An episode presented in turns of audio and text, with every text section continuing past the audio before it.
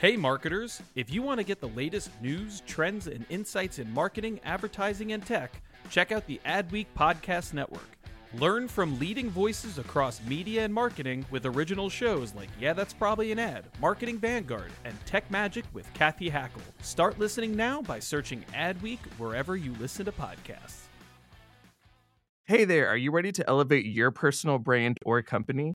Meet Viral Growth, your one stop shop for video content and audience building. Imagine growing your brand organically on social media without the hassle of editing videos for hours. With Viral Growth, it's a breeze. They handle the brainstorming, scripting, and editing while you simply just hit record. And don't worry about your niche, they cater to everyone, from business and marketing to health and wellness. Are you ready to make waves in the social media realm? Visit viralgrowth.io and use code ADWEEK, that's A D W E E K, all lowercase and get 10% off your plan. My dad works in B2B marketing. He came by my school for career day and said he was a big ROAS man. Then he told everyone how much he loved calculating his return on ad spend. My friends still laugh at me to this day. Not everyone gets B2B, but with LinkedIn, you'll be able to reach people who do. Get a $100 credit on your next ad campaign. Go to linkedin.com slash generate to claim your credit. That's linkedin.com slash generate. Terms and conditions apply. LinkedIn, the place to be, to be.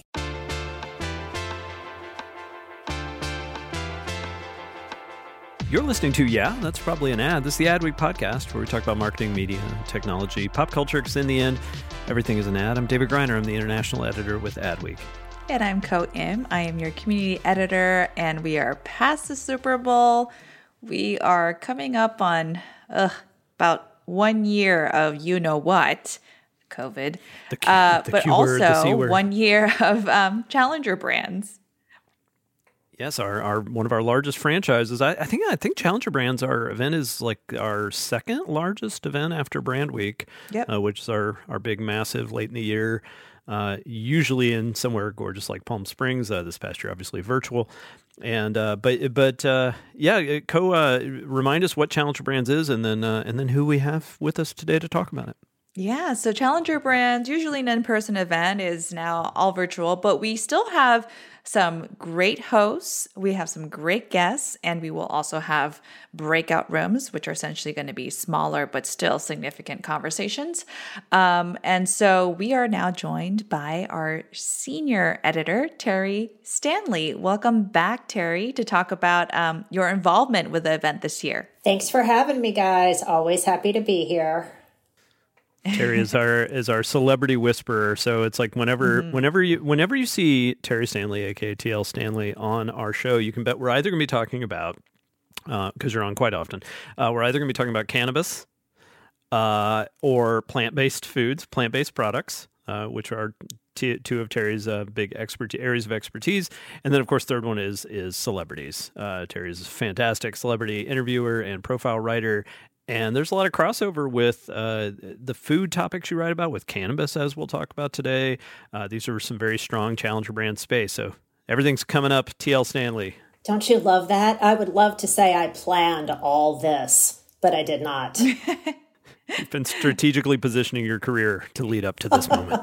Yes, and you're based in LA, which is where um, one of our one of our cover stars uh, that you can talk about um, that uh, will also speak at Challenger Brands. Um, so, can you do the the, the reveal now? Terry? Of course. Um, and I, I believe we have been touting this in our um, in our pre-event advertising. Uh, Jennifer Garner is going to be speaking at the event. She is the chief brand officer and one of the co-founders of a farm to fridge baby food and kid food brand called Once Upon a Farm. I love her.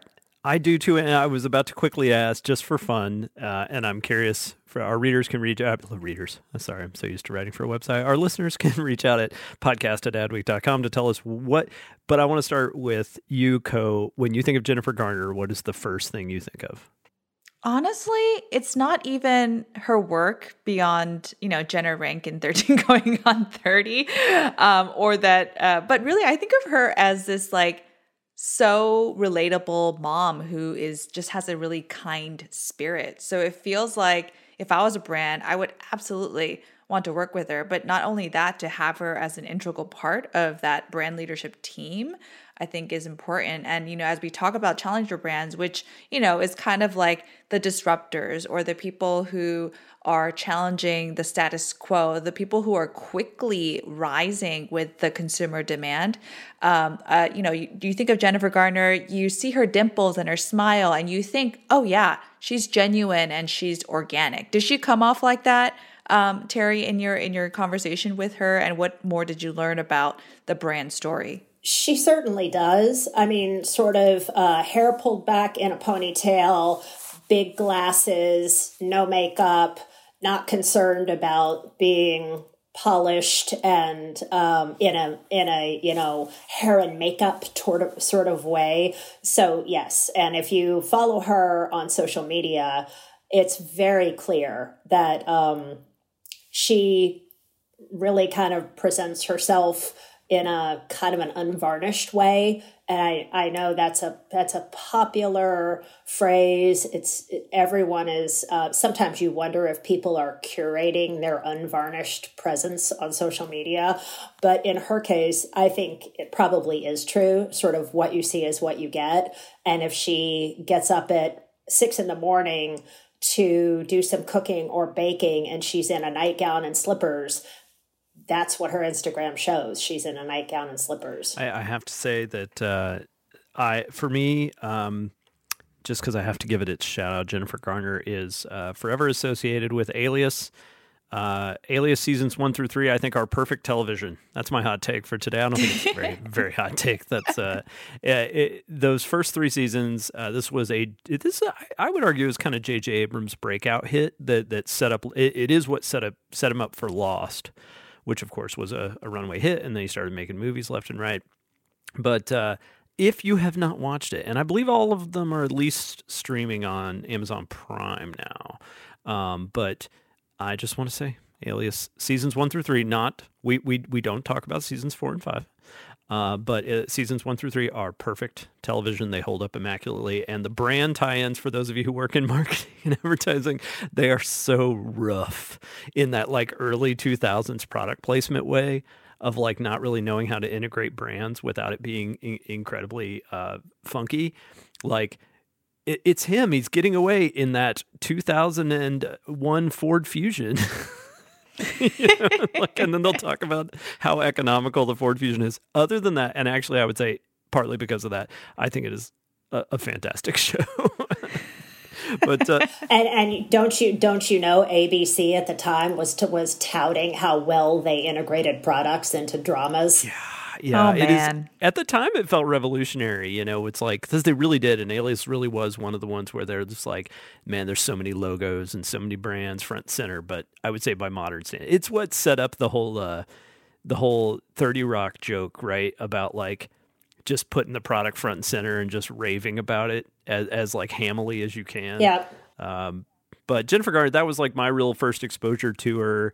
And just yeah, she's relatable. She's realistic. She doesn't seem like some kind of otherworldly, uh, you know, like Angelina Jolie, like from another planet, uh, uh, kind of uh, vibe, which is not obviously not a negative. Um, but uh, yeah, no, she seems she seems great. So so Terry, am I right in saying that what's kind of quasi revolutionary about this about this baby food, kid food, is that it's refrigerated, right? To so that they don't have to include a bunch of uh, preservatives to make it shelf stable.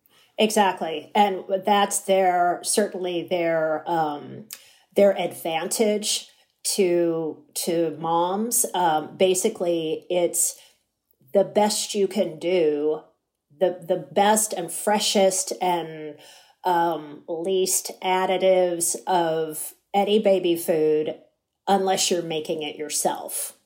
So, for those people who are making it themselves, which is probably a tiny niche, this would be um, much preferable. And for those people who never intended to make it themselves, but want all those things, um, that's their option. It's also a major challenge for them because if you walk down a baby food aisle of any store, whether it's club store, big box, grocery, whatever, there is no refrigeration in the baby food aisle.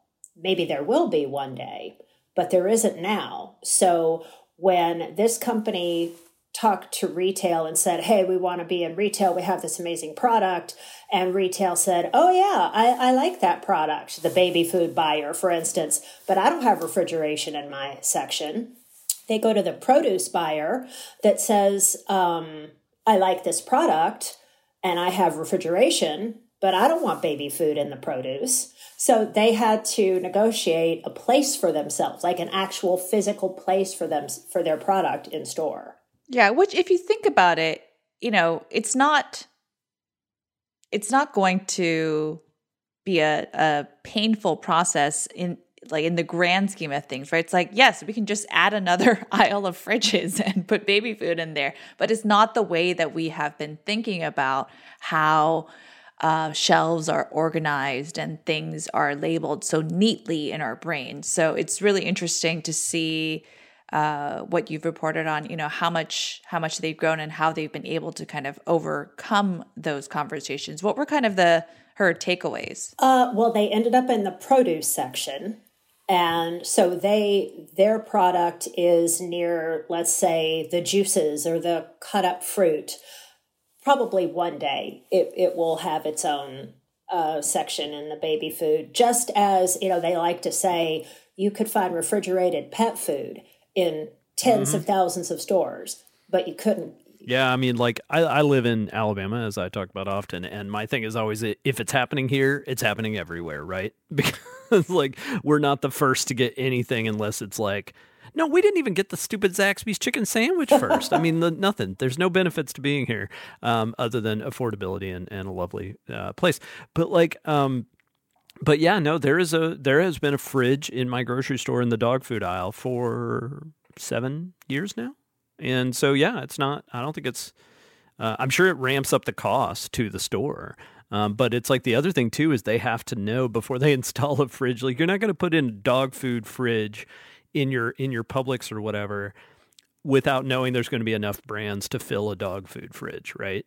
So it seems like this is one of those where they have to not only be convinced that this brand is worth the refrigerated shelf space, but that the category is worth the space. And, and, yeah, and it, it doesn't hurt that um, you know Jennifer Garner is is part of this project. Um, what were you going to say, Terry? Oh, I was saying being first is is great, breaking ground, but it it also presents exactly those kinds of challenges. Um, is it go, is it a, a long-standing product? Does it have a future? Will other competitors come? But i think all those things are already starting to happen. And this brand is now um, it, went from about 300 350 specialty stores. Now they're in about 9000 stores. And that's that's happened in a really short period of time maybe two years about two years. That's what they did. Aggressive, an aggressive rollout that at some points was a little too aggressive, and they had to course correct a bit and pull back. But uh, being the first to do something means, as they've said, you are going to fall down. You you are going to have those missteps and stumbles, but it's you just have to problem solve and pick yourself up and keep going.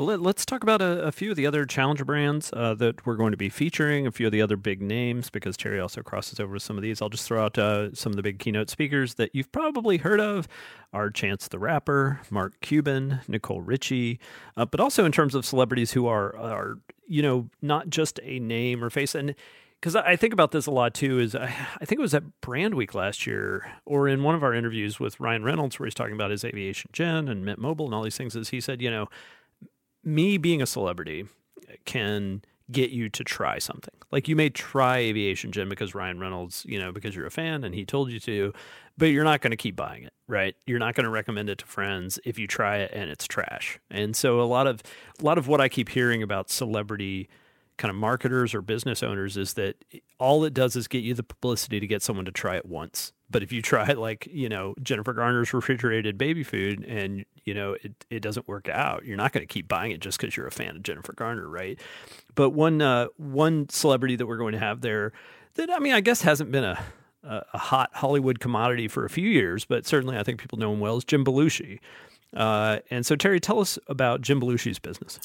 he owns a cannabis farm in Oregon, and um, and his some of his exploits on the farm are uh, captured in a Discovery Channel series that is it's a lot of fun. I do recommend it. Um, it's a short series. I think we're six episodes. Um, he it he inherited this farm. He decided to work it. Um, well, actually, it, it was a neighboring farm. He bought it, decided to work it, and um, because of his his late brother and his connection to the whole old Saturday Night Live kind of you know legacy players, he um, has a Blues Brothers branded line of cannabis, which is its own probably much more recognizable name than than his. So that's one of his products, and he has a he has Dan Aykroyd's blessing. He has John Belushi's widow's blessing because they actually own that IP. So they're involved in the. Um, we see them in the television show, and that's kind of his stake in the ground. What's a very very recognizable entertainment property that um, is now a weed brand. And and you were saying before that I mean this is not that there are many um, celebrities who've gotten involved with cannabis, uh, but oftentimes it feels a bit two dimensional, but bit shallow. It, it can. Um, how would how would you how would you say that that Jim Belushi's involvement is kind of different from some of the ones we've seen? I think he's he's very committed, and he, if you when you hear him talk about his farm um, he really is truly a farmer, and his family is involved in this business. And he's an advocate and a very vocal activist in cannabis. So it doesn't come out of left field for him. And he is certainly partnering with people already established in the cannabis industry to go multi state, which is very important. You, you really cannot have a product that is um, only in a in a very specific area if you expect that it's going to be a long-term business. He's he's made some good choices there by getting outside of just his um, his geographical area. Yeah and we talk about that as kind of a, a measure of success in terms of scaling. Um, as, as i guess mark cuban would say i'm, I'm really excited to hear him talk as well. Um, i also think um, Nicole Richie, who I'll be in conversation with, you know, she's one of those many celebrities, uh, and you know, dare I say, female celebrities who have a lot of you know interest in the clothing line and the lifestyle sector. But I believe that Nicole is somebody who really truly lives and breathes her brand. Um, it's not just a collaboration; she's also the creative director, and it's the main one of the main things that she does right now. Um, so I I, I think um, we've talked about it a little bit before, but Terry, it, it feels like um, they're truly putting on the entrepreneurial boots on the ground and um, really, you know, making making it a part of their career trajectory. There's certainly you're right. There are certainly some of some celebrities who continue to just sort of lend their name. I don't think we'll ever see that go away, but I I really think consumers are so savvy that they realize those deals. They they can root out those deals pretty quickly, and they think, you know, what, what involvement does this celebrity really have? You know, are they testing this brand? Do they really vet this brand? Are they really, really? Um, do they have skin in the game? And I think it's obvious when they don't. And so because of that, if if a celebrity is going to get involved, I think they might they might examine that a lot more closely these days. Where in the past, maybe they would have thought, well, I can make a few bucks. I'll just I'll be the face rather than the actual, you know, part of the engine. Uh, Ko, what are some of the brands you're looking forward to hearing from, or you're just uh, that you're really into that you're glad to see are on the lineup? Um, I think the combination of Miki Agrawal from Tushy and Neil Hubman from Reddit will be really interesting. Um, you know, Reddit has has really seen the spotlight over the last few weeks, and um, you know, Miki is a really kind of powerful, outspoken um, mom as well. And uh, I think that'll be interesting. I'm also looking forward to your session, actually. Um, you're going to be in conversation with Kate Hewitt from Bombas. And um, it's not a standard session, right? It's not like a business only kind of brand building tip thing. Yeah, the um, with uh, Kate from Bombas, we're going to be doing kind of a two part thing. One is uh, talking about what she's learned about uh, and what their brand has learned about TV advertising in the modern era, and how to be really tactical with TV when you are not a juggernaut that can just throw you know untold millions at your problems.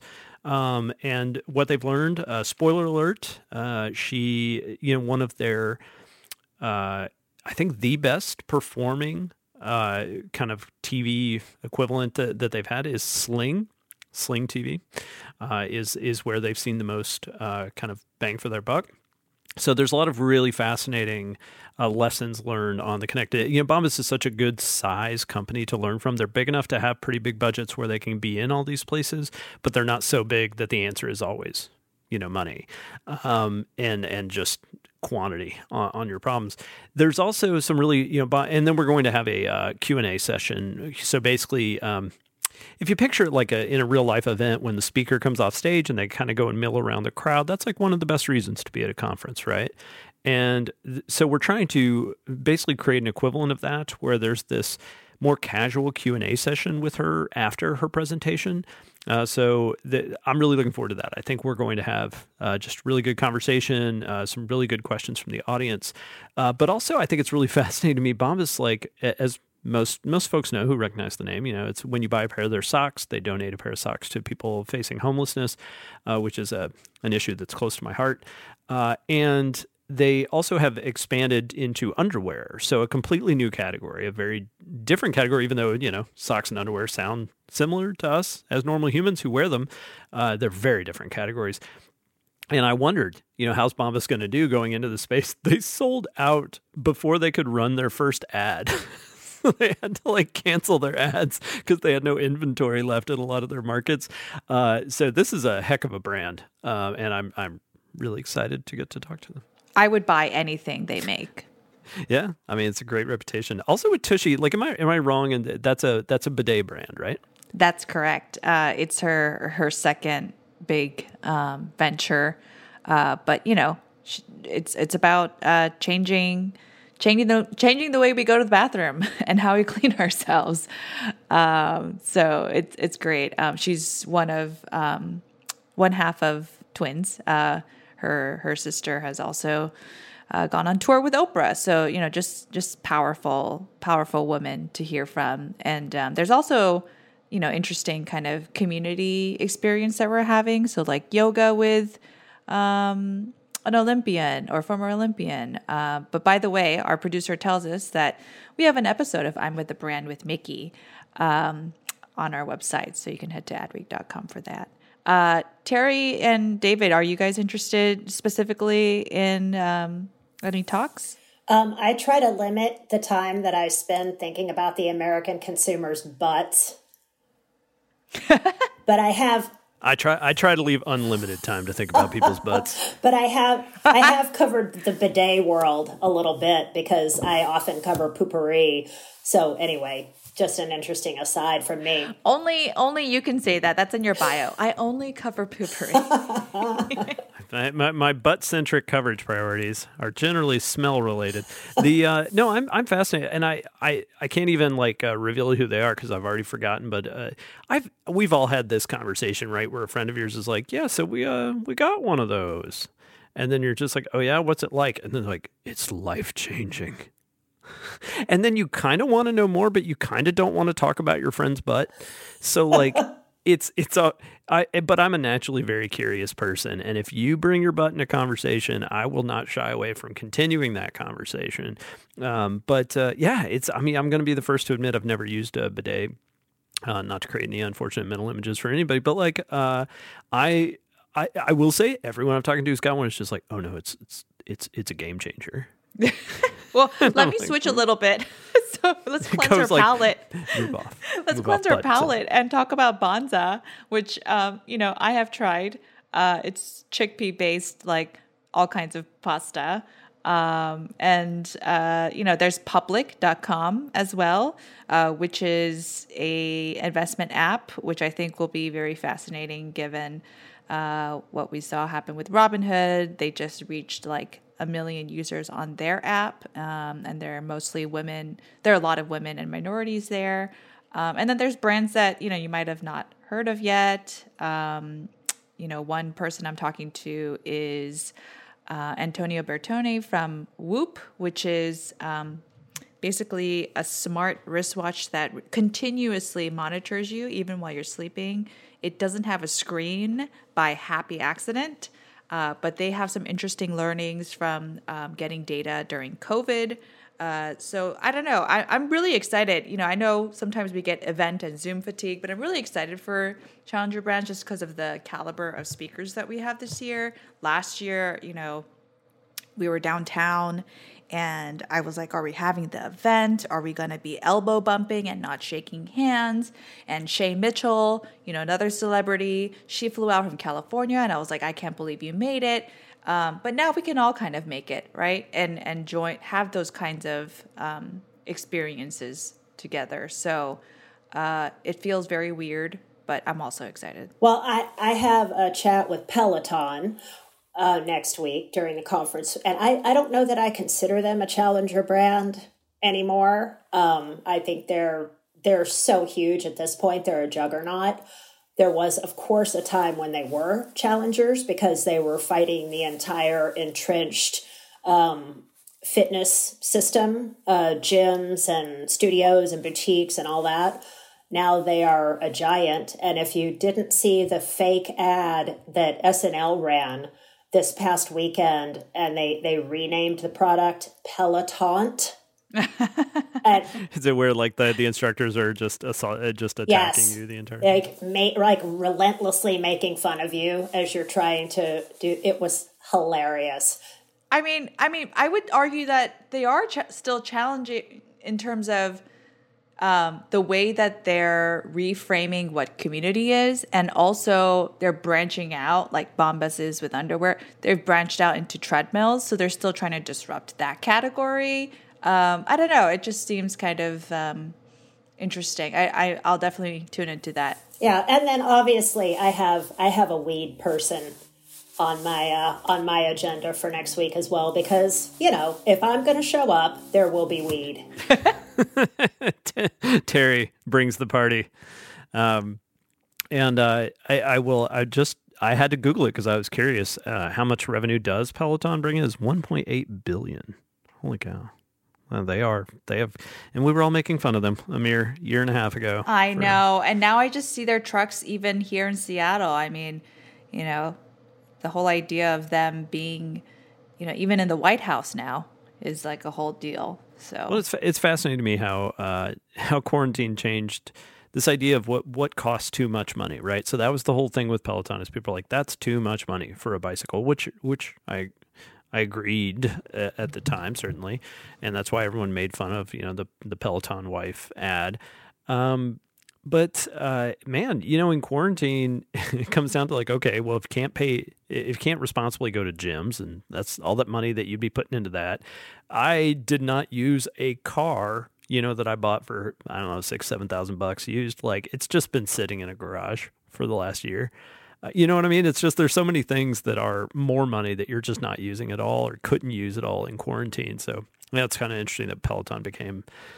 It doesn't sound as expensive. I mean, it's it's not cheap, um, but in terms of like what you're going to get out of it, I will say that the people using Pelotons are about the fittest people I know over this past year. Um, it does make me tired just thinking about it, though. I'm not a Peloton person, but I do. I do know the yoga instructor, and I have some friends who are instructors, and um, I'm I'm happy for them. You know, they get all these Beyonce playlists, and um, you know, they're they're becoming stars. So it's amazing. I, I will just. Uh, they're not on our agenda, but I'll quickly say Crossrope is the one I've been doing. It's the jump rope app. it's the Peloton of jump ropes. okay, but, now uh, you have to now you have to give us a TikTok on it. Yeah, no, it's like no one needs to see me exercising. Um, but no, it's uh, you know, I will say that that's it's a similar model, right? Uh, other than there's no like live instructor, but I think those have been those kinds of workouts are the only key to to staying the least bit healthy and amid all this. Um, I wanted to give a quick plug because there's something new uh, this year that we're doing with Challenger Brands, and I, as as the recently named international editor, I'm certainly involved with this. We have global programming, uh, meaning that we're going to each day throughout the four days of Challenger Brands, we're going to have uh, some programming specific to key regions. I mean, by key regions, I mean all regions pretty much. We have Latin America, we have Asia Pacific, uh, we've got uh, India and South Asia, uh, Middle East and Africa. And so with each of those sessions, we've got uh, you know, between two and three speakers or sessions uh, that are you know free for anybody who's already attending, or I think there might be I shouldn't say whether they're free for people in those regions, but it's it's a good deal because uh, you, you get to you get to go to that content, and so uh, we're featuring challenger brands uh, in each of those regions, and we will be rolling out that speaker lineup very soon, uh, probably by the time you hear this. So yeah, I'm really pumped about that. I'm going to be leading a few of those sessions, uh, and we're going to have some brands that you know really well, like Anheuser Busch, uh, but in Colombia, and places you know things like that, where sometimes it's a a brand that we think of as dominant, uh, but in certain markets, like McDonald's in the Philippines, uh, has struggled to be you know against against a market leader there for a very long time. Jollibee. And, uh, Exactly, and uh, and uh, we uh, will have IKEA in Japan, uh, which again, uh, IKEA very strong in Western Europe, uh, in America, not so much in in Asia Pacific, and so we'll be hearing from them. yeah, it's going to be some really great programs. So I just want to give a quick plug to that. Keep an eye out for that lineup. Sounds great, international editor. Thank you. Um, well, we we, we, are out of time for today, but Terry, I definitely encourage everyone check out uh, T.L. Stanley's uh, write up on uh, Jennifer Garner on the cover of Adweek, uh, and all of her coverage. When in doubt, Terry uh, is always such a pleasure to have you, and your writing is always such a joy to read uh, and to to get to partake in every every day here at Adweek. So thank you so much for making time for us. Thank you, International Man, man of Mystery. Uh, and Ko, thanks as always. Uh, I am really looking forward to uh, seeing you on our virtual stage as well. Of course, looking forward. All right. Uh, well, that's it for this week. Our theme music is by Home. Uh, this week's episode was produced by Nick Gardner and uh, edited by Lane McGivney. Uh, if you've not already, please leave us a review on Apple Podcasts or wherever you get your podcasts. Those reviews mean a lot to us personally, and they help new listeners discover the show. You can reach us anytime at podcast at adweek.com. That's podcast at adweek.com. For Adweek, I'm David Griner, and we will be back next week. And uh, if you want to learn more about Challenger Brands, you can just go to adweek.com slash events, and you will find the link right there. Thanks. We'll be back next week.